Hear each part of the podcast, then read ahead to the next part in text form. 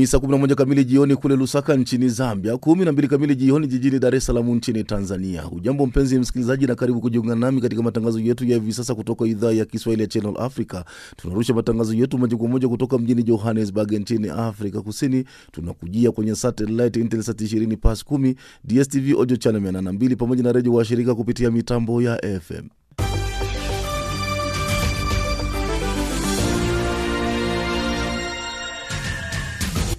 Sura ya Afrika kutoka idhaa ya Kiswahili ya Channel Africa iliyo taswira ya Afrika. Na moja kwa moja tunaelekea chumba cha habari kwa ajili ya taarifa ya habari. Asante sana mwenzangu Abedi Jean de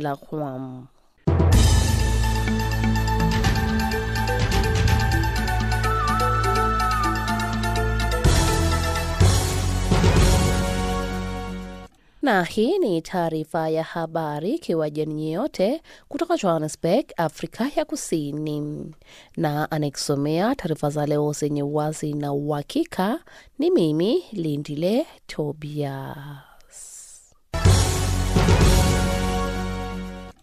Lusaka. Serikali ya Zambia imetangaza kipindi cha siku 21 kufuatia maombelezo ya kitaifa ya kifo cha rais wa kwanza wa taifa hilo Kenneth Kaunda. Kaunda alifariki dunia jana jioni Juni 17 katika hospitali ya jeshi mjini Lusaka akiwa na umri wa miaka 97. Kupitia moja ya mtandao wa kijamii wa rais wa sasa wa Zambia Edgar Lungu amesema hayati Kaunda alikuwa shujaa kwa kweli wa Kiafrika.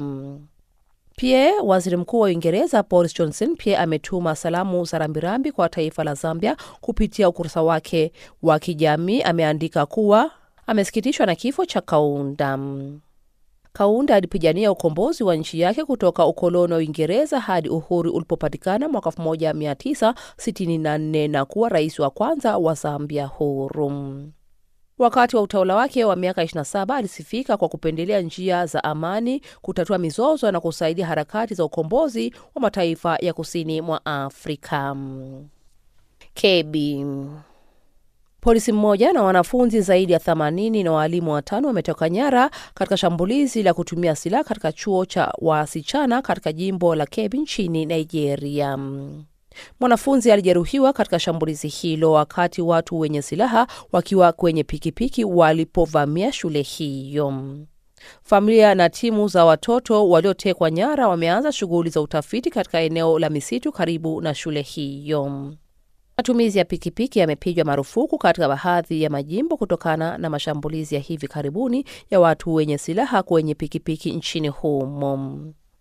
Mara ya mwisho watu wenye silaha walishambulia madrasa katika mkoa wa Niger mnamo Mei 30 na kuwateka nyara wanafunzi 136. Na ndugu mpenzi msikilizaji, unaendelea kusikiza idhaa Kiswahili ya Channel Africa ikiwatangazieni moja kwa moja kutoka jijini Johannesburg. Kampala. Utafiti wa hivi karibuni uliofanywa kwa njia ya simu na shirika la Umoja Mataifa la kuhudumia wakimbizi UNHCR na Benki ya Dunia unaonyesha hali mbaya ya janga la korona au COVID-19 kwa maisha ya wakimbizi nchini Uganda na kudhihirisha haja ya kuimarishwa msaada wa jamii za wakimbizi ili kupunguza mateso yanayosababishwa na janga hilo. Utafiti huo unaonyesha kuwa wakimbizi nchini Uganda wamekuwa katika hali mbaya zaidi ya wenyeji katika upande wa masuala muhimu ya ustawi wa kijamii kama ajira, uhakika wa chakula na afya ya akili. Matokeo haya ya utafiti yanaongeza rekodi ya UNHCR ya ongezeko la kutisha la idadi ya kujiua miongoni mwa wakimbizi inayohusishwa na athari mbaya za janga la kijamii na kiuchumi. Joel Potro, mwakilishi wa UNHCR nchini Uganda, amesema wakati janga hilo limeathiri jamii zote, wakimbizi wameathirika zaidi. Kukiwa na wimbi la pili la korona linaloendelea nchini Uganda, nina wasiwasi sana kwamba hali ya maisha ya wakimbizi inaweza sio kuzorota tu, lakini kuwa mbaya zaidi. Uganda inahifadhi wakimbizi wengi zaidi barani Afrika ambapo milioni moja nukta tano kutoka Sudani ya Kusini na Jamhuri ya Kidemokrasia ya Kongo. Na hatimaye Nairobi. Wizara ya afya nchini Kenya imetangaza hatua mpya zitakazosaidia kudhibiti kuenea kwa virusi vya korona katika kaunti 13 zilizoko sehemu za magharibi za nchi hiyo ambazo zinachukuliwa kama maeneo yenye maambukizi makubwa ya virusi hivyo.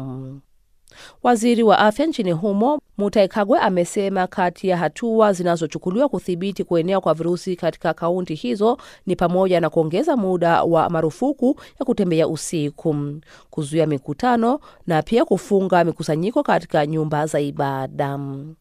Amesema safari zote katika maeneo hayo hatarishi na sehemu nyingine nchini humo zimefungwa isipokuwa kwa huduma za dharura za muhimu. Pia amesema huenda maambukizi katika kaunti za magharibi mwa Kenya ya kuongezeka kutokana na ukaribu wa kaunti hizo na nchi jirani ya Uganda. Na huo kwa sasa, mpenzi msikilizaji, ndio utakaokuwa mwisho wa taarifa hii ya habari, kama ilivyojeni nyote kutoka Johannesburg, Afrika ya Kusini na aliosomeni taarifa za leo zenye uwazi na uhakika ni mimi Lintile Tobias. Lakini kwa sasa, mpenzi msikilizaji, nitampisha mtangazaji wetu wa zamu Bwana Abedi Jean de la Croix kuweza kuendelea na matangazo ya Sura ya Afrika. Kwako mwenzetu Abedi.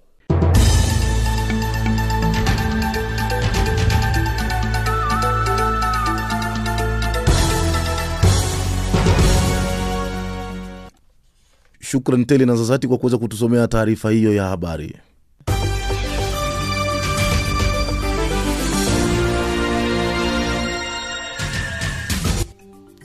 Ujambo mara tena mpenzi msikilizaji, na karibu kujiunga nami katika makala ya Sura ya Afrika kutoka idhaa ya Kiswahili ya Channel Africa, ikiwa leo ni Ijumaa Juni 18 mwaka 2021. Sisi tunachana mawimbi kutoka studio namba moja za Auckland Park mjini Johannesburg nchini Afrika Kusini. Kama ilivyo kawaida yetu, mpenzi msikilizaji, kila siku ya Ijumaa kama ya leo tunakuletea mjadala kuhusu taarifa mbalimbali na muhimu, lakini pia za kusisimua ambazo ziligonga kwenye vichwa mbalimbali vya habari. Na leo kwenye meza ya mduhara tutazungumzia kuhusu kifo cha aliyekuwa rais wa kwanza wa Zambia Kenneth Kaunda. Matangazo hayo unaweza pia kuyapokea katika runinga yako ya DSTV kwenye namba 102 pamoja na redio washirika kupitia mitambo ya FM. Ukitaka kushiriki katika matangazo hayo, unaweza kutembelea ukurasa wetu wa Facebook ambao ni Channel Africa Swahili, au unaweza kutuma ujumbe wako mfupi wa maandishi kwenye namba yetu ya simu ya WhatsApp. Kama unapatikana nje ya Afrika Kusini, unaweza kuanza na alama ya kujumlisha 2776303327. Catherine Maleka yuko kwenye dawati la mitambo. Mimi naitwa Bedi Jean de la Croix na kuomba tuweze kuandamana sote hadi tamati. Karibu na twende pamoja. Nam, kwa mara nyingine tena nasema ujambo na karibu katika matangazo yetu ya leo jioni, ikiwa ni Ijumaa ya Juni 18 mwaka 2021. Kama ilivyo kawaida, kila siku ya Ijumaa huwa tunakuletea mjadala kwenye meza ya mduara ndani ya makala ya Sura ya Afrika. Leo kwenye meza ya mduara tunazungumzia kuhusu kifo cha aliyekuwa rais wa kwanza wa Zambia Kenneth Kaunda ambaye alifariki hiyo jana. Ni kwamba rais wa kwanza wa Zambia Kenneth Kaunda alifariki dunia akiwa na umri wa miaka 97. Kaunda alifariki dunia katika hospitali ya Mahino Soko jijini Lusaka nchini Zambia kufuatia maradhi ya kupumua ya yaliyokuwa yanamsumbua kwa siku kadhaa. Hayo yamethibitishwa na mwanawe Kambarage jana Alhamisi, Juni 17 mwaka huu 2021. Kaunda alikuwa rais wa Zambia tangu nchi hiyo ilipopata uhuru kutoka kwa mkoloni wake Uingereza mwaka 1964 hadi mwaka 1991 alipoanza mfumo wa vyama vingi nchini humo, na wakati aliposhindwa katika uchaguzi mkuu aliondoka madarakani kwa salama, tofauti na tabia ya viongozi wengi barani Afrika. Kaunda atakumbukwa kwa mapambano yake dhidi ya ukoloni hadi nchi hiyo ilipopata uhuru wake kutoka kwa mkoloni Mwingereza mwaka 1964 na mambo mengine kibao. Afrika imempoteza mtu wa aina gani na aina ya uongozi wake ilikuwa hipi haswa? Basi kwa kujibu maswali yote hayo na mengine lukuki, nimewaalika wachambuzi mbalimbali kutoka maeneo mbalimbali. Kutoka Dar es Salaam tuko na kanali mstaafu wa jeshi la wananchi Aza Katanda ambaye anashiriki hapa kama Mtanzania wa kawaida tu, si kwamba anawakilisha jeshi lake la Tanzania. Aza Katanda, habari za sasa hivi? Nashukuru ndugu mtangazaji na kutoka hapa Johannesburg tunashirikiana na Shomari Karabe ambaye ni mchambuzi wa maswala ya Afrika Kusini na tayari yuko nasi njiani mwa simu. Shomari Karabe, habari za sasa hivi? Ndugu uh, mtangazaji, habari nzuri na salamu kwa wasikilizaji wote wa Radio Channel Africa. Naam, vilevile kwenye mjadala huu tutaungana na mwandishi wetu Fortunatus Kasomfi. Fortunatus Kasomfi, unanipata kwa njia safi? Na kupata vyema kabisa. Heshima kwa wote watangulizi uliowatamka na kuwataja hapo, na pia salamu kwa wasikilizaji wetu na pole Afrika kwa kuondokewa na mzee KK. Naam, nianze na wewe Isaac Katanda. KK kama alivyosema Fortunatus Kasomfi akiwa na maana kwamba Kenneth Kahunda tunaye tena duniani aliweza kuvua viatu hiyo jana akiwa na umri wa miaka tisini na saba. Ningetaka kufahamu kutoka kwako Kenneth Kahunda alikuwa ni mtu gani hasa katika siasa za Afrika na nchi yake ya Zambia kwa upekee? Kwanza ningependa kutoa pole sana kwa Zambia na, na kwa Afrika nzima. E, huyu mzee kama ulivyosema amefariki akiwa na miaka tisini na saba. Ni mwanzilishi wa taifa la Zambia e, na kama walivyokuwa waanzilishi viongozi wengine katika nchi mbalimbali, ni kwamba baada ya kupigania uhuru e, akawa rais wa kwanza, na kumbuka e, Zambia ni nchi jirani tu hapa kusini e, mwa Tanzania. Kwa hiyo e, na namfahamu huyu baba e, marehemu kwa sababu wakati huo sisi bado vijana wadogo, lakini e, ameipa sifa sana nchi yake na bara la Afrika kwa ujumla. E, kama mwanasiasa e, alijitokeza sana e, katika mambo mawili makubwa. Kwanza e, alikuwa ni mwanachama e, wa kikundi ambacho kilianzishwa e, na Mwalimu Nyerere kinaitwa Mulungushi Club. Hiki kilikuwa ni kikundi ambacho kilikuwa kinaihusu Tanzania, Zambia na Uganda ya Obote. Kwa hiyo viongozi hawa watatu walianzisha kikundi hiki cha Mulungushi Club kuangalia e, jinsi ya kushughulikia utawala wa kibaguzi wa Afrika Kusini e, na masuala ya Rhodesia wakati ule e, kabla haijawa Zimbabwe. Kwa hiyo katika kuibana Afrika Kusini e, kwa sababu Uingereza ilikuwa inaleta e, mambo ya ndumila kuwili, mara e, inaonekana kama inataka kuweka vikwazo, lakini wakati huo huo inafanya ushiriki wa karibu sana na na serikali ya, ya kibaguzi wakati ule. Kwa hiyo hawa viongozi watatu e, walikuwa wanafuatilia E, kwa karibu sana e, ukiukwaji wa masharti e, ya uwekaji vikwazo Afrika Kusini na kuibana Uingereza kupitia e, Jumuiya ya Madola. Kwa hiyo e, nakumbuka kabisa mwaka sabini na moja waliibana Uingereza kiasi ambacho kulipokuwa kuna mkutano walikuwa wa, wanakwenda sasa kutoa hoja zao E, kule katika mkutano kuibana Uingereza na kuwashawishi watu wa, wanachama wengine kwamba kama Uingereza itaendelea basi wao waishawishi e, nchi zote za Afrika zitoke e, ziungane zitoke katika jumuiya ya, ya madola ili kuibana Uingereza. Kwa hiyo rekodi zinaonyesha kwamba Obote yeye ndo alikuwa akawe msemaji kule kwenye kikao e, na ilipofika wakati wa kikao karibu na kuondoka e, Obote akasema kwamba mimi e, nina matatizo na mkuu wa majeshi wangu Idi Amini, kwa hiyo ntashindwa kuhudhuria kikao e, naomba nyinyi mwende. Wenzake wakamshawishi wakamwambia, hapana bwana e, kama kutatokea matatizo basi sisi tutakusaidia. Wakamweleza hivyo, na kwa hiyo alikwenda, na kilichotokea ni kwamba Obote alipinduliwa akiwa kwenye kikao kile. Sasa namtaja marehemu kwa sababu ahadi ya hawa viongozi wawili waliompa Obote kwamba watamsaidia kweli walimsaidia. E, Obote akakaa Tanzania mpaka mwaka sabini na nane e, vita ilipo ilipozuka e, lakini baada ya kurudi madarakani mara ya pili na alipopinduliwa mara ya pili Obote, yeye Kaunda ndio alimkaribisha e, kule. Kwa hiyo amempokea kule, akakaa kule Obote e, muda wote mpaka e, kifo kilipomkuta kule miaka e, karibu kumi iliyopita. Kwa hiyo ni mwanamapinduzi, lakini ni rafiki wa kweli, kwa sababu e, ameweza kusimama na Obote mpaka dakika za mwisho e, kuhakikisha kwamba ahadi ile waliomwambia kwamba ukipinduliwa tutakusaidia kweli e, wamemsaidia na yeye amekaa naye e, mpaka kifo kilipomkuta. Kwa hiyo namkumbuka sana kwa uaminifu wake, lakini pia kwa ushupavu E, katika kusimamia misimamo ambayo walikuwa wanakubaliana na wenzake. Lakini e, la pili ambalo naliona ni muhimu pia, huyu alikuwa ni mwanzilishi pia wa kikundi e, nchi za mstari wa mbele ambazo ndio kilikuwa kinasimamia e, ukombozi kusini mwa Afrika. Na katika hili anakumbukwa sana kwa ushujaa wake, kwa sababu yeye alikuwa anaamini kwamba hata kama tunatumia mtutu wa bunduki e, kukomboa e, zile nchi ambazo zilikuwa zinatakiwa kukomboa, bado ni muhimu pia kuzungumza na tawala zile ambazo tunapigana nazo. Alikuwa anajua sana kuchanganya kati ya e, mapigano na mazungumzo, na hata wakati mwingine kutokana na msimamo wake huu alionekana kama yuko baridi kidogo, kwamba huenda si mtu wa kuaminika sana, kwa sababu wakati ule e, harakati za ukombozi zilipokuwa moto sana, watu walikuwa wanazungumzia kupigana zaidi na, na kuacha kabisa mazungumzo, lakini yeye alikuwa ni mmoja kati ya watu waliosimamia kuchanganya mapigano na mazungumzo e, kila ambapo nafasi ilikuwa ina, inapatikana. Kwa hiyo e, eneo la, la lingine ambalo namkumbuka sana marehemu ni heshima ya nchi ya, ya, ya Zambia.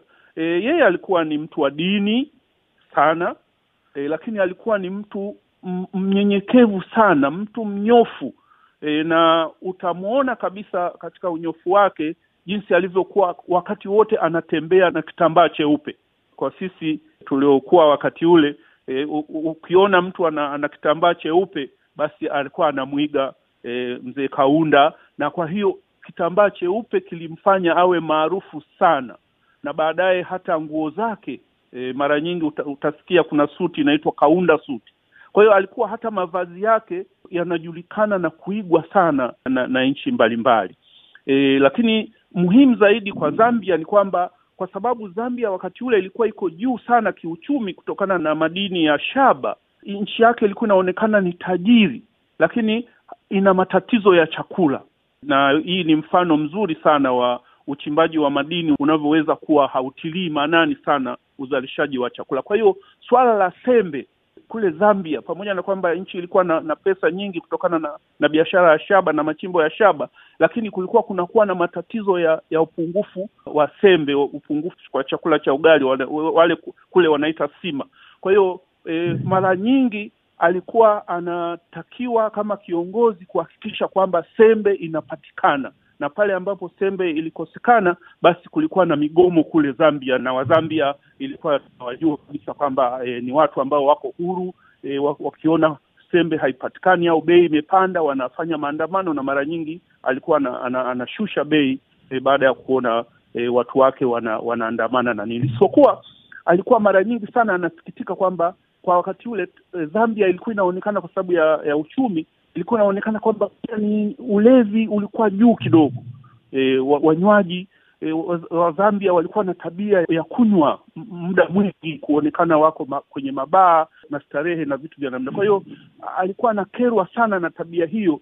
Aliwahi hata kulia hadharani e, kuonyesha masikitiko kwamba angependa e, Wazambia waachane na tabia ya kupenda kunywa pombe ili waweze kupata maendeleo zaidi e, ya nchi yao. Kwa hiyo ni, ni mtu ambaye ni mzalendo na ambaye aliipenda sana nchi yake, na hata wakati e, Zambia imeingia katika mfumo wa vyama vingi aliweza kuruhusu u, u, uchaguzi uka, ukaendeshwa kwa namna ambayo hata chama chake kiliposhindwa, Chiluba alipotoka kwenye vyama vya wafanyakazi akatumia akaingia kwenye siasa na akamshinda, alikubali alikubali huyu baba kwa unyenyekevu kabisa na na, na, na tangu alipo alipotoka kwenye siasa akawa rais mstaafu hakusikika tena kwamba ameleta matatizo au ameingilia hivi na nini. Mzee wa watu ameishi kwa amani na raha mstarehe mpaka Mungu alivyokuja kumwita. Kwa Tanzania sisi tunamkumbuka sana kwa sababu e, kutokana na na msimamo wake huo e, makaburu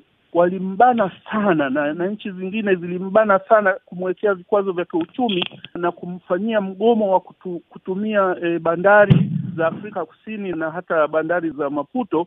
Kwa hiyo ikabidi akubaliane na Mwalimu Nyerere kwa sababu alikuwa ndio rafiki yake mkubwa, wajenge reli ya Tazara na hata kujenga pia bomba la mafuta ili e, mizigo iweze kuchukuliwa kutoka Dar es Salaam E, kwenda Zambia e, kuhami e, harakati za, za mgomo ambao walikuwa wana, wanajaribu kumbana ili kwa sababu ya, ya uchumi wake uweze kutetereka ili asiwe na msimamo e, wa kusaidia ukombozi. Kwa hiyo e, ameacha e, alama kubwa sana ya, ya kukumbukwa, na nafikiri e, e, maisha yake e, Mungu amemsaidia, ameweza kuishi maisha marefu. Katika viongozi wa mlungushi, yeye sasa ndio kiongozi wa mwisho e, kutoka na hata katika viongozi wale wa mwanzo wa, wa, wa vyama vya mstari wa mbele e, na, na pia e, a, ni kati ya watu walioishi kwa umri mkubwa sana. Kwa hiyo e, ni, ni, ni mfano wa kuigwa na ni kiongozi ambaye atakumbukwa sana kwa mambo mengi. Haya niliyoweza kuyataja ni yale machache tu ambayo unaweza ukayambatanisha na zawadi, naweza kusema zawadi ya maisha ya mzee huyu ambayo Mungu aliipa Afrika. Naam, unaendelea kusikiza matangazo ya Channel Africa idhaa ya Kiswahili. Tunakutangazia moja kwa moja kutoka mjini Johannesburg nchini Afrika Kusini. Leo kwenye meza ya mduara tunazungumzia kuhusu kifo cha aliyekuwa rais wa kwanza wa Zambia Kenneth Kaunda ambaye alifariki hiyo jana. Nije kwako Shomari Karabe, unanipata kwa njia safi? Ndio, nakufata ndugu mtangazaji. Afrika imempoteza Kenneth Kaunda. Afrika imempoteza mtu wa aina gani? Ah, ndugu mtangazaji, kwa kweli kwanza nitoe salamu zangu za rambirambi kwa familia ya Dr. Kenneth Kaunda, vile vile eh, salamu zangu za rambirambi kwa serikali nzima ya Zambia na Wazambia wote kwa kumpoteza si Mzambia peke yake, lakini mtoto bora wa Afrika. Eh, Afrika imepoteza mtoto wake na ni vigumu kumpata mtu mwenye hekima, eh, shupavu, mfanyakazi kama alivyokuwa Dr. Kenneth Kaunda. Naam, Kasomfi, unanipata vizuri hapo? Nakupata vizuri kabisa, nakupata vizuri studio, niko safi. Naam, nafikiri umewasikiliza watangulizi wako wote walivyodondoa, wamedondoa mengi sana. E, kwa upande wako nadhani Kenneth Kaunda alikuwa na uongozi wa aina gani katika siasa za nchi yake kwa upekee na bara la Afrika kwa ujumla? Kwa ujumla, kwanza kabisa, ningependa kutoa pole kubwa sana kwa ndugu zetu, majirani zetu, Waafrika wenzetu wa Zambia kwa kumpoteza Rais Kenneth Kaunda ambaye kwetu sisi kwa Watanzania tunasema ni moja kati ya tunu na zawadi ambayo tuliweza kuipata kwa sababu ukaribu wake mzee wetu huyu eh, Kaunda pamoja na mzee wetu Julius Kambarage Nyerere haukuwa tu wa kirafiki kidugu, yani kinchi, lakini unajua kabisa kwamba hata ndani ya familia kuna mtoto aliitwa Kambarage. Hii yote ikionyesha kwamba hawa watu walikuwa na mtazamo mmoja. Nia na madhumuni ya viongozi hawa waliotangulia hapo awali, walitambua kwamba uongozi wao pasipokuwa na Afrika huru yenye umoja na mshikamano, hakuna uhuru na amani na hata utulivu katika eneo linginelo. Kwa hiyo naweza nikamchukulia mzee wetu Kenneth Kaunda kama ni moja kati ya wa viongozi waliotangulia watangulizi waliotaka na waliohakikisha Afrika iwe moja, ikikumbukwa nchi kama Msumbiji bila mshikamano wake yeye, ikikumbukwa nchi kama Namibia, nazungumzia uhuru wao wasingeupata kirahisi kupitia kambi ambazo yeye mzee KK pamoja na Julius waliweza kuziangalia na kuziweka kwa karibu kabisa katika nchi zao pasipo kuogopa kwamba wangeweza kuwa na matatizo kutokana na wale wa watu watawala dhalimu waliokuwa wakikandamiza nchi hizo. Lakini pia hata Zimbabwe jirani yao hapo uhuru wake wa mwaka elfu moja mia tisa na themanini usingekuja kirahisi pasipokuwa na jitihada za mzee huyu. Ni mzee ambaye mi naweza kusema kwamba mapenzi ya hawa viongozi wetu wa awali hayakuwa kama vile ni viongozi wao, walikuwa wakijichukulia kama ni wazazi wa raia wao. Nikisema hivi, ninazungumzia hata ukichukulia mguso wake katika masuala ya kijamii, masuala ya michezo mpaka timu ya taifa ikawa ikiitwa KK11 ikimaanisha kwamba alikuwa anaguswa moja kwa moja na michezo na kwenda moja kwa moja. Alafu pili, ukichukulia mapigano yake au mapambano yake mara baada ya kusema kwamba anakwenda pembeni katika masuala ya kisiasa, aliweka vita kubwa zaidi katika kupambana na gonjwa la ukimwi. Hii yote ikionyesha kwamba alionyesha baada ya kuona mwanaye amefariki na ugonjwa, hakuficha, akaweka wazi kwamba mwanangu Masuzio amefariki na ugonjwa wa HIV AIDS, na huu ugonjwa sasa ndio vita ya Afrika ambayo tunakwenda kupambana baada ya kuikomboa Afrika yote. Kwa hiyo ni mzee ambaye alifungua moyo wake, aliweka maisha yake katika eh, duru za maisha ya Waafrika. Ni mzee ambaye mimi nasema nina bahati moja, nilifanikiwa kuwa naye siku ile mzee Nelson Mandela amefariki, na tulikuwa nyumbani Houghton, wakati tunaweka bendera na maua, alitamka maneno machache sana mazuri sana ambayo nakumbuka mpaka leo hivi. Alisema Mwalimu Nyerere, tena kwa Kiswahili kabisa, yaani kuonyesha kwamba ukiacha yeye anatoka katika sehemu ambayo hawazungumzi Kiswahili, lakini alizungumza akasema, Mwalimu Nyerere alifanya kazi, amekwenda. Leo hii Nelson Mandela alifanya kazi, amekwenda.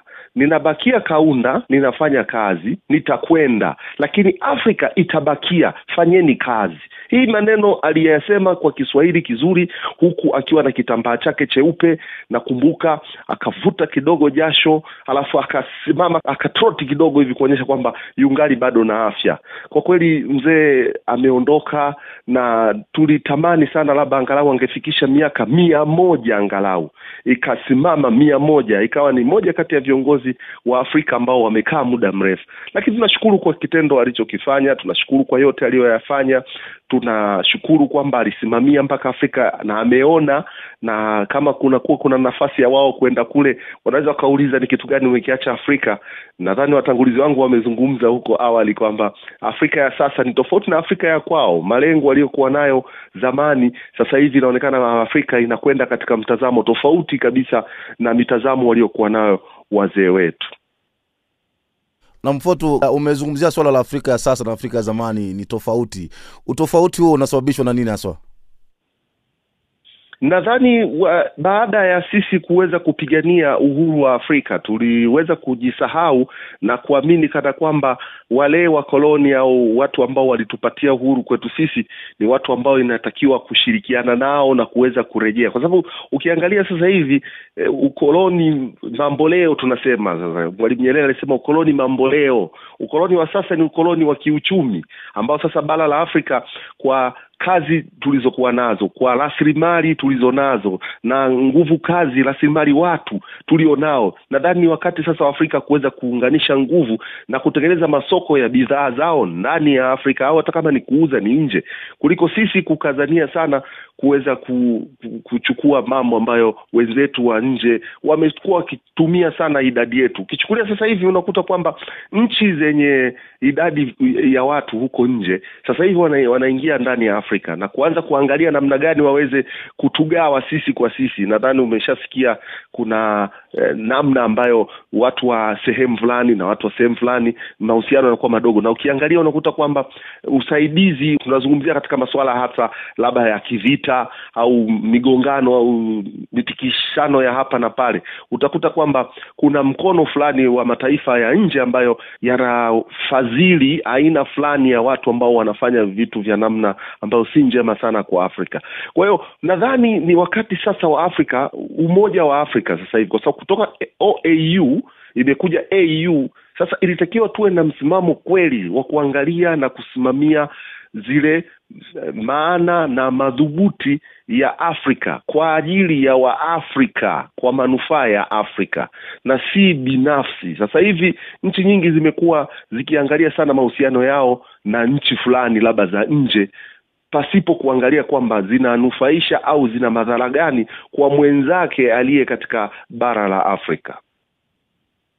Naam, mzee Isaac Katanda, unadhani ushawishi wa Kenneth Kaunda ambaye tunaye kwa sasa duniani katika siasa za nje ya Afrika ulikuwa unatokana na nini haswa? Ushawishi wake ulikuwa unatokana na imani yake e, kwamba alikuwa anaamini kwamba binadamu wote ni watu wenye asili moja. E, binadamu wote ni watu ambao kwa asili yao wameumbwa wana dhamira njema matatizo ambayo yanawakabili na changamoto ambazo zinawakabili hapa duniani baada ya kuzaliwa zinatokana na matatizo ya kijamii, na kwa hiyo wakiongozwa vizuri wanaweza watu wote wakawa wema na wakafaidika waka, wakaweza kutoa mchango mkubwa sana katika maendeleo ya nchi. Kwa hiyo alikuwa anafuata siasa ambazo e, zilikuwa zinaitwa humanism, yani siasa za kujali misingi ya ubinadamu na kuheshimu e, utu e, wa watu wote. Kwa hiyo hali hii ambayo ilitokana pengine na, na hali yake ya, ya kuwa mtu wa dini ndio iliyomfanya awe na ushawishi mkubwa, kwa sababu katika msimamo huu wewe mwenyewe ndio unatakiwa uishi kwa mfano. E, wale unaowashawishi wakuone wewe na kutamani aina ya maisha ulionayo na kuona matendo ya, na uaminifu wako, basi jambo hilo lina ushawishi zaidi, kwa sababu unashawishi kwa mifano e, badala ya kusema maneno mengi tu au pengine hata kutumia nguvu za dola e, kuwalazimisha watu wafanye yale ambayo unayafanya. Kwa hiyo alikuwa ni kama kiongozi wa, wa, wa kisiasa, lakini anatumia mbinu za kuonyesha mfano na kushawishi eh, kwa kwa nguvu ya hoja ya kile anachokisimamia, na kwamba eh, alikuwa mvumilivu kuwapa watu muda wa kutosha wa, wa wao kuelewa. Nafikiri ni kwa sababu ya taaluma yake ya asili. Kwa hiyo alikuwa hachoki kufundisha, hachoki kuvumilia, hachoki kuonyesha mfano, na watu wengi sana E, waliweza kumkubali na, na hata e, mifumo hii mipya ya kimagharibi ilipokuja ndipo alipokaa nje ya siasa nadhani e, akiona kwamba sasa ni wakati wa kuachia vijana. Na mpenzi msikilizaji, hii ni Channel Africa, idhaa ya Kiswahili. Tunakutangazia moja kwa moja kutoka mjini Johannesburg nchini Afrika Kusini.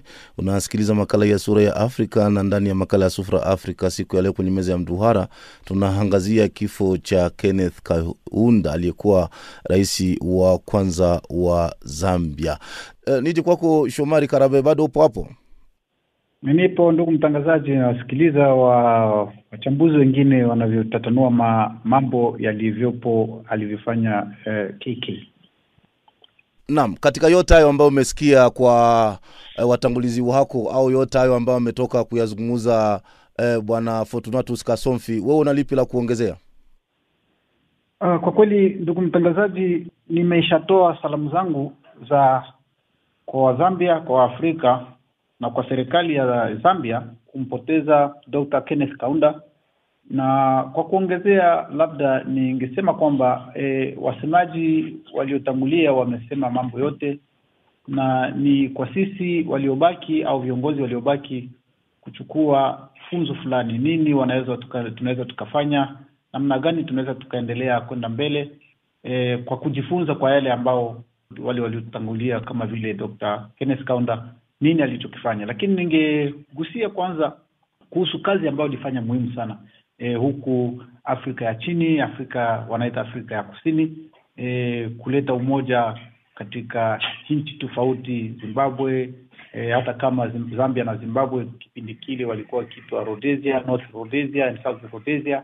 Hali haikuwa nzuri zaidi, lakini alijaribu kuweka mawasiliano mazuri na wakashirikiana kwa kuweza kupiganisha E, Wareno huko Mozambique. E, vile vile alijihusisha sana katika uhuru wa, wa Namibia na walikuwa na umoja mzuri sana na urafiki wa karibu pia na rais wa, wa Botswana ambaye alikuwa ni e, Ian Khama.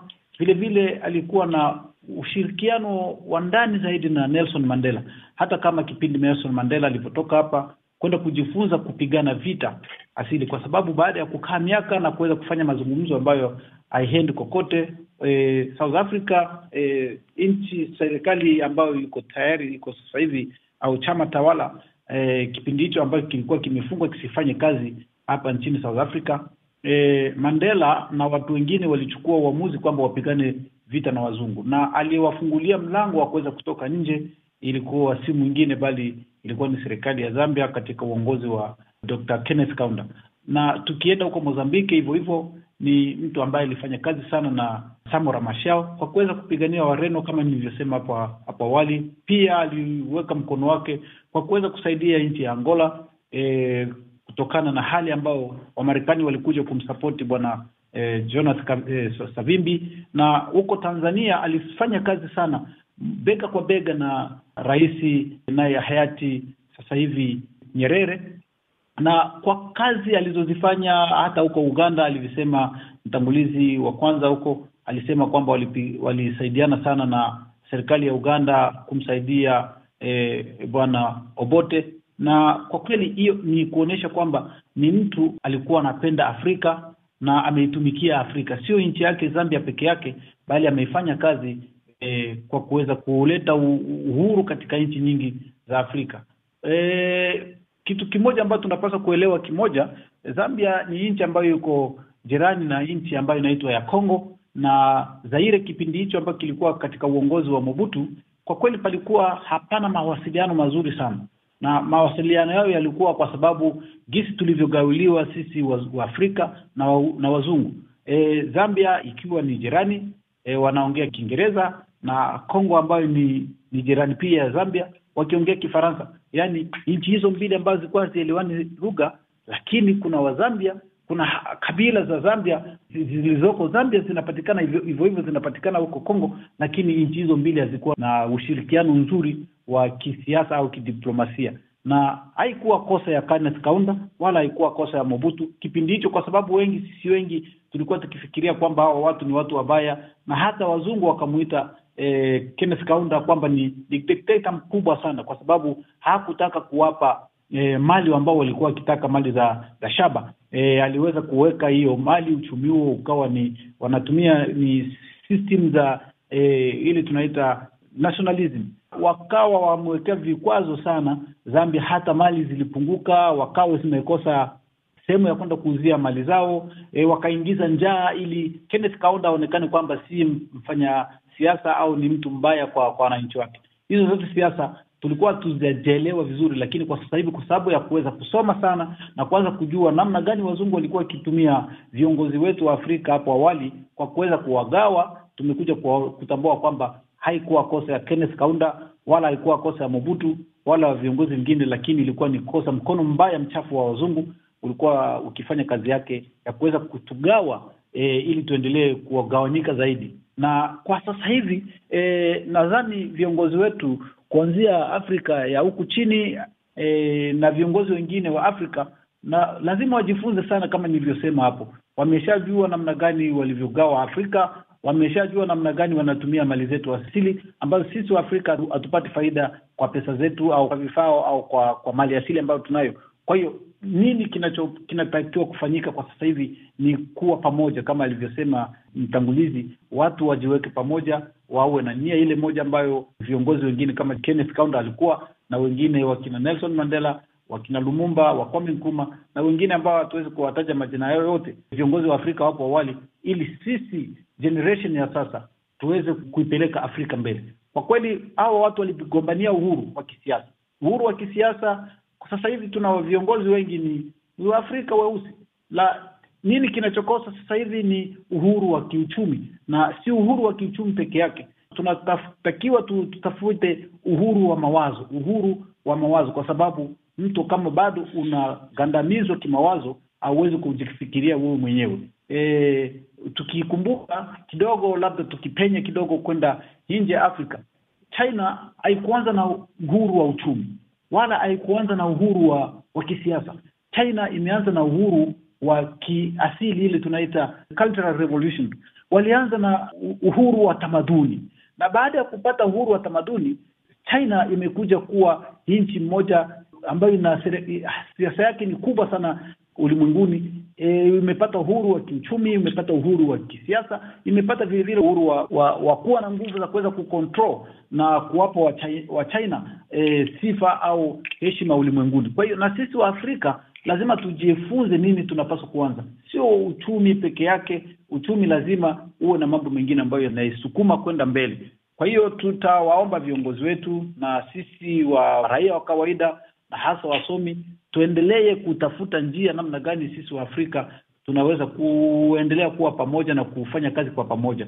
Ni kitu ambacho kinaumiza roho sana, ndugu mtangazaji, labda ningegusia hili ni kwa kuona e, katika bunge la Afrika ambayo inaitwa Pan African Parliament ambayo inafanyika hapa South Africa, walikuwa na session yao wiki mbili zilizopita. Yaliyotokea huko ndani ni mambo ya aibu sana, kama watu bado wanagombania kundi gani ambalo litapeleka e, uongozi au watakaosimamia bunge ni wanani kati ya Wafaransa wanaosema Kifaransa na wale wanaongea Kiingereza. Ni mambo ya aibu sana. Tunawasihi sana viongozi wetu wajitafutie wa sehemu za kuweza kutafuta suluhisho za kuweza kuleta amani ya Afrika, umoja Afrika, na aibu ambayo nyingine ambayo inaendelea sasa hivi ni yale yale ambayo e, watu kuendelea kugombana, kupigana na kugawanyika e, yanayopitika hapa South Africa kwa mfano e, kuambia wageni wote waondoke. Hao hapo wa, wageni waondoke Wazambia wamo ndani, wa Malawi wamo ndani, wa Zimbabwe wamo ndani, na hao ni nchi hao wa Tanzania na nchi zingine wa Botswana na Waswazi waondoke waende makwao. Na kipindi hao ni watu ambao walijitolea kwa kuweza kugomboa hii nchi.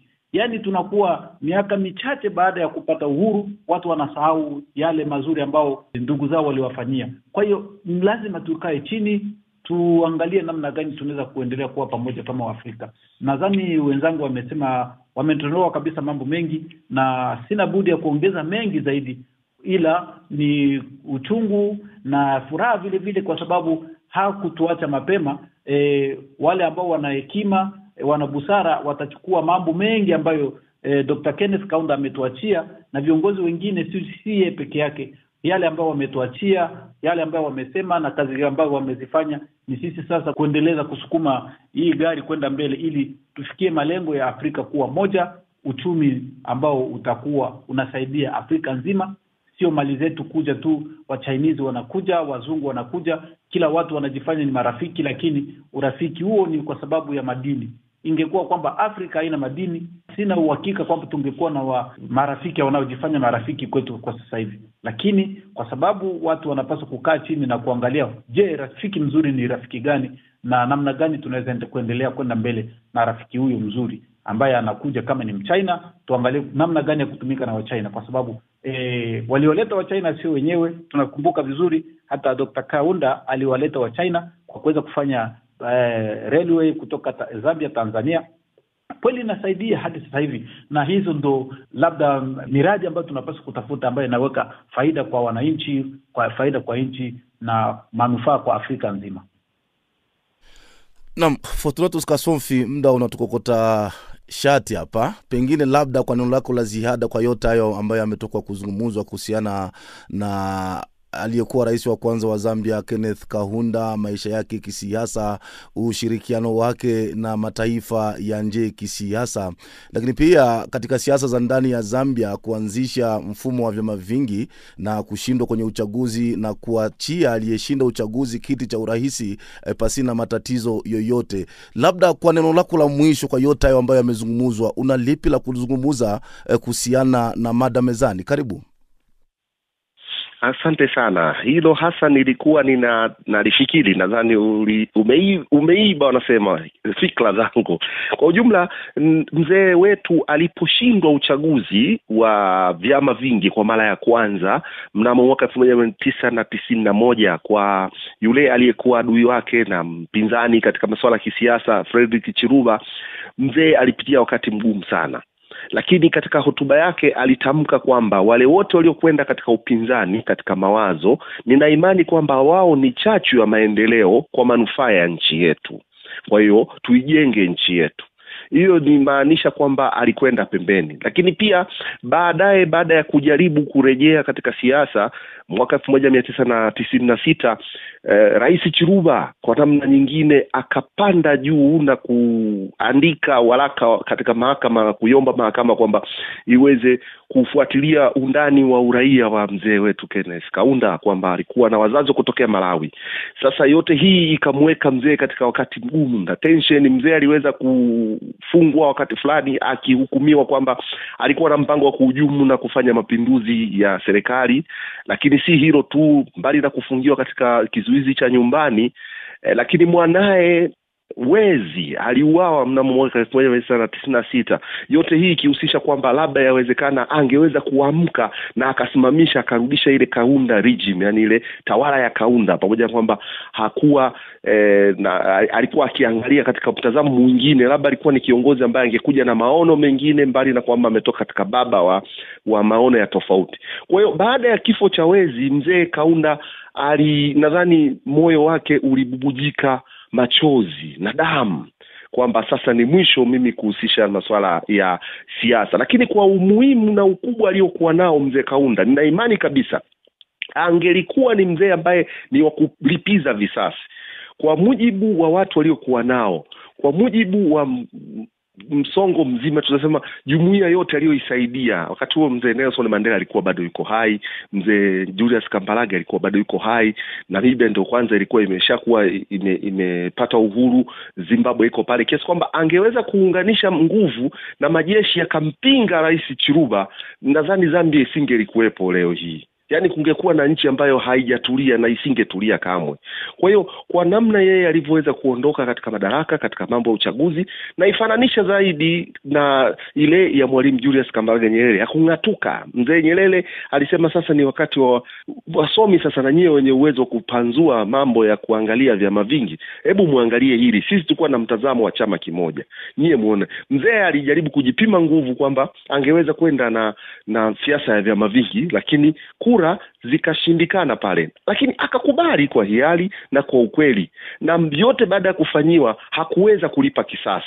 Hili ni funzo kubwa sana kwa viongozi wa Afrika ambao kila leo tunasikia mtu akitoka madarakani au wengine wanaongeza muda wa kuweza kukaa madarakani kwa sababu zisivyokuwa na msingi wala misimamo ambayo tunaona kwamba kesho yetu kama ikiwa ya namna hii, sidhani kama wajukuu wetu sasa wataikuta Afrika ambayo tunayo hivi sasa, kama watu watakuwa wakiendelea kudharau, kukanyaga kukanyaga hizo katiba na kuharibu kuweza kutambua kwamba hizi ni nafasi. Ushakuwa baba, baadaye itabidi uwe babu, na uwaachie vijana wengine waje waitwe kuwa baba, waweze kuwa babu. Ni maisha kama hayo. Lazima tuheshimu Afrika, lazima tuheshimu katiba na sheria na kanuni tulizojiwekea wenyewe.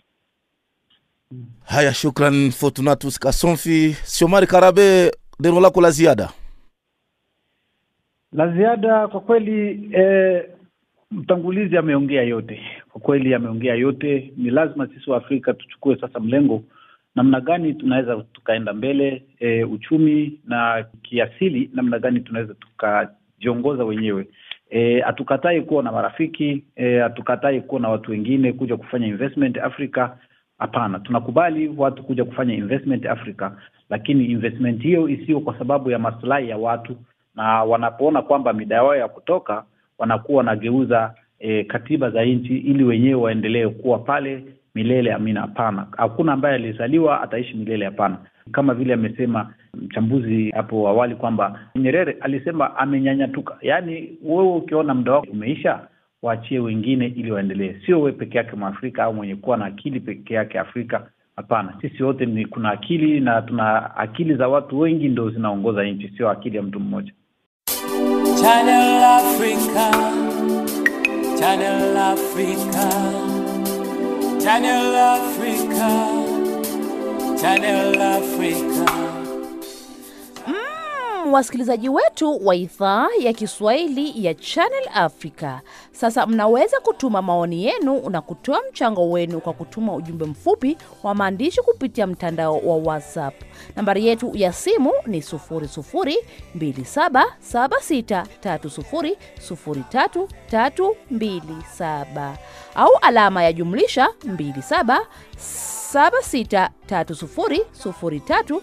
2760030327. Wasiliana nasi muda wote ule kwa kutoa maoni yako ambayo yatasomwa hewani. Sikiliza makala ya Sura ya Afrika Jumatatu hadi Ijumaa jioni na usiku wa manane katika satellite na internet, na pia katika DSTV ni channel 802, na unaweza kutembelea ukurasa wetu wa Facebook ni Channel Africa Kiswahili.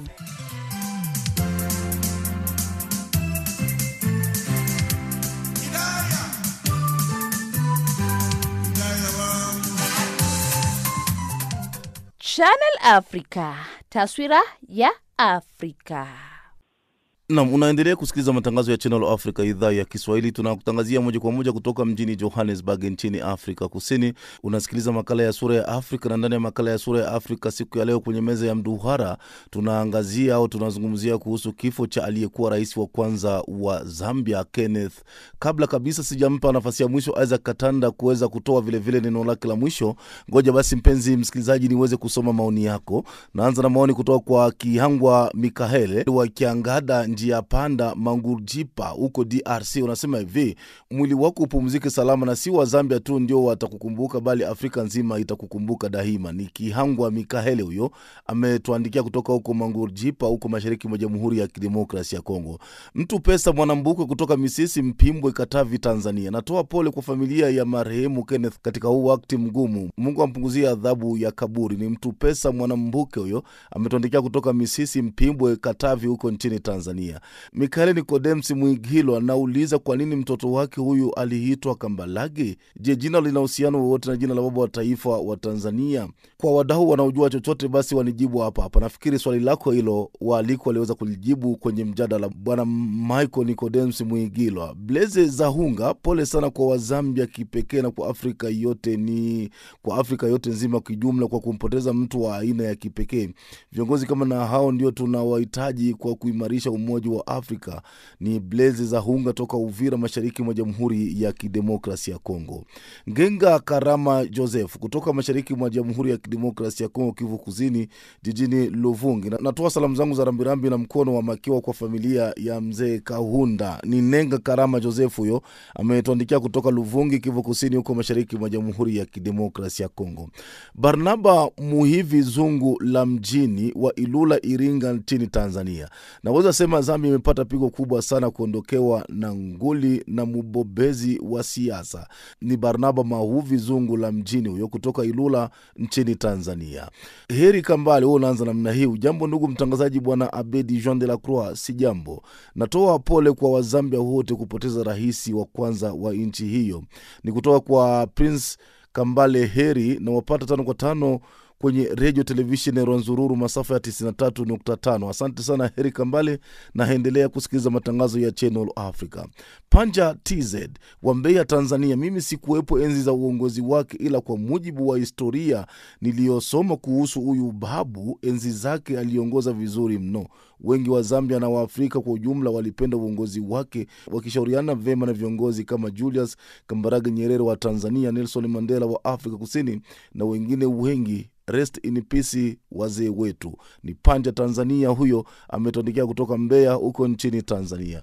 Ujumbe wa mwisho ni kutoka kwa Mushegeza na Katanda, yanasema hivi: nikiwa Misisi, mashariki mwa Jamhuri ya Kidemokrasia ya Kongo, pole sana kwa wandugu zetu waliopata musiba kama huo. Mungu ailaze peponi roho ya marehemu. Ni Mushegeza na Katanda, huyo ametuandikia kutoka Misisi huko mashariki mwa Jamhuri ya Kidemokrasia ya Kongo. Na mzee Aza Katanda, sasa nimalizie na wewe mjadala wetu wa siku ya leo. Pengine mzee Katanda, kwa neno lako la mwisho, unazungumziaje uongozi wa hayati Kenneth Kaunda na viongozi wa sasa, na ni lipi la kujifunza kwa kiongozi huyo wa zamani?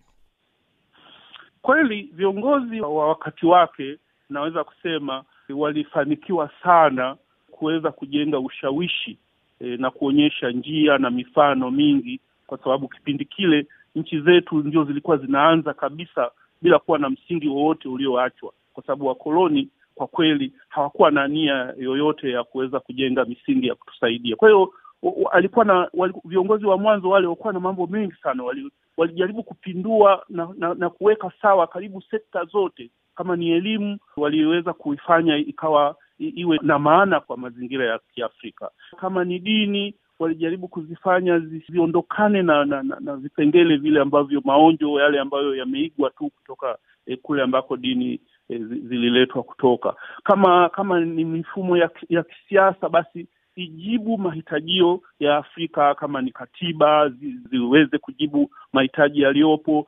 Kuteua viongozi ilikuwa ni kazi ngumu sana, kwa sababu watu wenye sifa e, walikuwa wachache. Watu waliosoma kupata elimu hii ya, ya shule za tunazozifahamu, mifumo ya rais rasmi ilikuwa michache, na wengi walikuwa ni wale ambao wamesoma e, katika shule za kidini za, za kimishonari na, na vitu kama hivyo. Kwa hiyo enzi zao hawa viongozi ilikuwa ni kujenga misingi na heshima ili mwafrika sasa ambaye alikuwa anatawaliwa e, aonyeshe kwamba na yeye anaweza kujitawala e, na kuweza kujiendesha mambo yake bila kuingiliwa sana na, na mataifa makubwa. Kwa hiyo huu ni mfano mzuri sana, na mambo haya yote yanahitajika kuendelezwa. Sasa viongozi wa sasa e, na wao mazingira yao ni, ni tofauti kidogo na wakati ni, mwingine, lakini misingi ile ambayo viongozi hawa wa mwanzo waliijenga ndiyo misingi ambayo itawasaidia hawa viongozi wa sasa, ingawaje wao mahitaji yao ni mengine. Kwa mfano,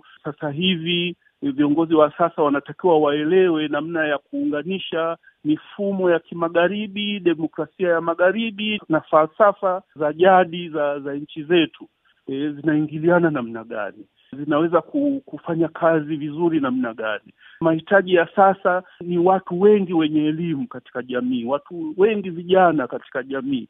Nafasi za za ajira ni kidogo kuliko wakati ule. Ilikuwa wakati wote sisi enzi zetu, mkimaliza chuo kikuu wote mnaajiriwa e, serikalini na mnalazimishwa kuajiliwa serikalini kwa sababu idadi ilikuwa ndogo. Leo watu wanamaliza chuo kikuu, nafasi za ajira hakuna. Kwa hiyo utaona mazingira yamekuwa tofauti. Lazima sasa kuchochea uchumi, e, uzalishaji uwe mkubwa kama ni kuanzisha viwanda vianzishwe vya kutosha. Kwa nchi kama ya Zambia utaona e, wakati ule walikuwa wanategemea sana machimbo ya shaba peke yake. Haiwezekani sasa ukategemea shaba peke yake, lazima kuimarisha na kilimo, lazima na mambo mengine pia, ufugaji uweze kuuangalia na nini, masoko ya dunia yatafutwe. Kwa hiyo naweza nikasema kwamba waige mfano wa viongozi hawa wa zamani katika uzalendo na ushujaa na kupigania heshima ya Mwafrika, lakini wasome mazingira upya ya wakati wa sasa, ili wawe wabunifu zaidi na wawe ni watu ambao wanaweza kujenga mashirikiano na dunia, kwa sababu e, tumeona kujitenga kama bara, siasa zetu za kujiangalia ndani tu kwa muda mrefu hazikutusaidia sana. Kwa hiyo kushirikiana, naona kuna ushirikiano sasa unahimizwa wa kanda basi hizi hii mifumo ya ushirikiano wa kanda sasa ni mifumo mipya ambao wenzetu hawa wazee wetu walianzisha kama nchi za SADC, nchi za za umoja wa jumuiya ya Afrika Mashariki na kadhalika, wazitumie hii mifumo ya kanda kuona namna ya kupanua masoko, kuhimiza ushirikiano, kupunguza vikwazo kati ya nchi na nchi. Tumeona viza moja E, uhuru wa kufanya biashara. Mzambia akija Tanzania asi, a, aonekane kama yuko nchini mwake mle mle. E, Mzambia akienda Afrika Kusini na, na, na kinyume chake. Basi uafrika ule utuunganishe kikweli kweli, badala ya kueshi, ku, ku, kuona kwamba hii mipaka ambayo wakoloni walituwekea eti ndiyo inayoamua E, nani ni nani na nini. Sisi wote ni wamoja. Mipaka hii iliwekwa kwa bahati mbaya tu na kwa kukidhi matakwa ya wakubwa wakati ule. Kwa hiyo sisi tuangalie, tujione kwamba ni kitu kimoja na tushirikiane, ili hatimaye umoja wa Afrika uweze kuwa na nguvu, tuwe na sarafu moja, e, tuwe na sheria zinazofanana, sera, nguvu. Kwa hiyo ule umoja ambao waliutamani mwaka sitini na tatu wakati wanaanzisha OAU basi uweze kushamiri sasa wakati huu chini ya, ya chombo kilichopo sasa hivi, na kwa kweli maarifa yameongezeka zaidi. Kwa hiyo viongozi wa sasa hawana sababu, teknolojia imekuwa e, rahisi na inapatikana. Kwa hiyo hawana sababu ya kutopandisha heshima e, ya Afrika na kuleta maendeleo haraka e, kuliko wazee wetu hawa E, wakati ule walivyokuwa wanahangaika na vikwazo vilikuwa vingi, mambo mengi ya, ya kufanya. Sasa hivi e, viongozi wanaweza wakashirikiana, ma, ma, mambo yakaenda vizuri sana e, kuliko wakati wao. Nam, na ni kwa dondo hiyo ya Isaac Katanda ndo mimi sina budi kutamatisha mpango wa matangazo siku ya leo. Mpenzi msikilizaji, ulikuwa nami kwenye mpango wa matangazo siku ya leo. Kwenye meza ya mduhara tulizungumzia kuhusu kifo cha aliyekuwa rais wa kwanza wa Zambia Kenneth Kaunda, wengi walimuita kwa jina la KK. Tulizungumzia kuhusu maisha yake ya kisiasa na mambo mengi ambayo aliyafanya ndani na nje ya nchi yake. Basi mimi sitang'atuka kwenye dawati hili la matangazo, kwanza bila kukushukuru wewe mpenzi msikilizaji kwa kwenda kunyazima masikio yako kuanza mwanzo wa matangazo hadi muda huu, Naenda vilevile kuwashukuru waalikwa wangu wote ambao waliweza kukubali mwaliko wangu na kuweza kujumuika ndani ya makala haya ya sura ya Afrika kwenye meza ya mduara. Huko Dar es Salaam tuliweza kujiunga na mchambuzi wa maswala ya migogoro, lakini pia anachambua vilevile siasa. Isaac Katanda ambaye ni kanali mstaafu wa jeshi la wananchi alishiriki kwenye mjadala huu kama Mtanzania wa kawaida tu, si kwamba aliwakilisha jeshi la nchi yake ya Tanzania. Kutoka hapa mjini kati Johannesburg, tuliweza kushirikiana na Shomari Karabe mchambuzi wa maswala ya Afrika Kusini, na vilevile vile tulikuwa na mwandishi wetu kwenye mjadala huu Fortunatus Kasomfi ambaye vilevile naye alidondoa mawili matatu kuhusiana na kifo cha aliyekuwa rais wa kwanza wa Zambia Kenneth Kaunda. Basi ngoja nikuage mpenzi msikilizaji, moja kwa moja kutoka studio namba moja za Auckland Park mjini Johannesburg. Mimi naitwa Abedi Jean de la Croix na kutakia kila la heri na weekend njema isiyo na bugza. Alamsiki.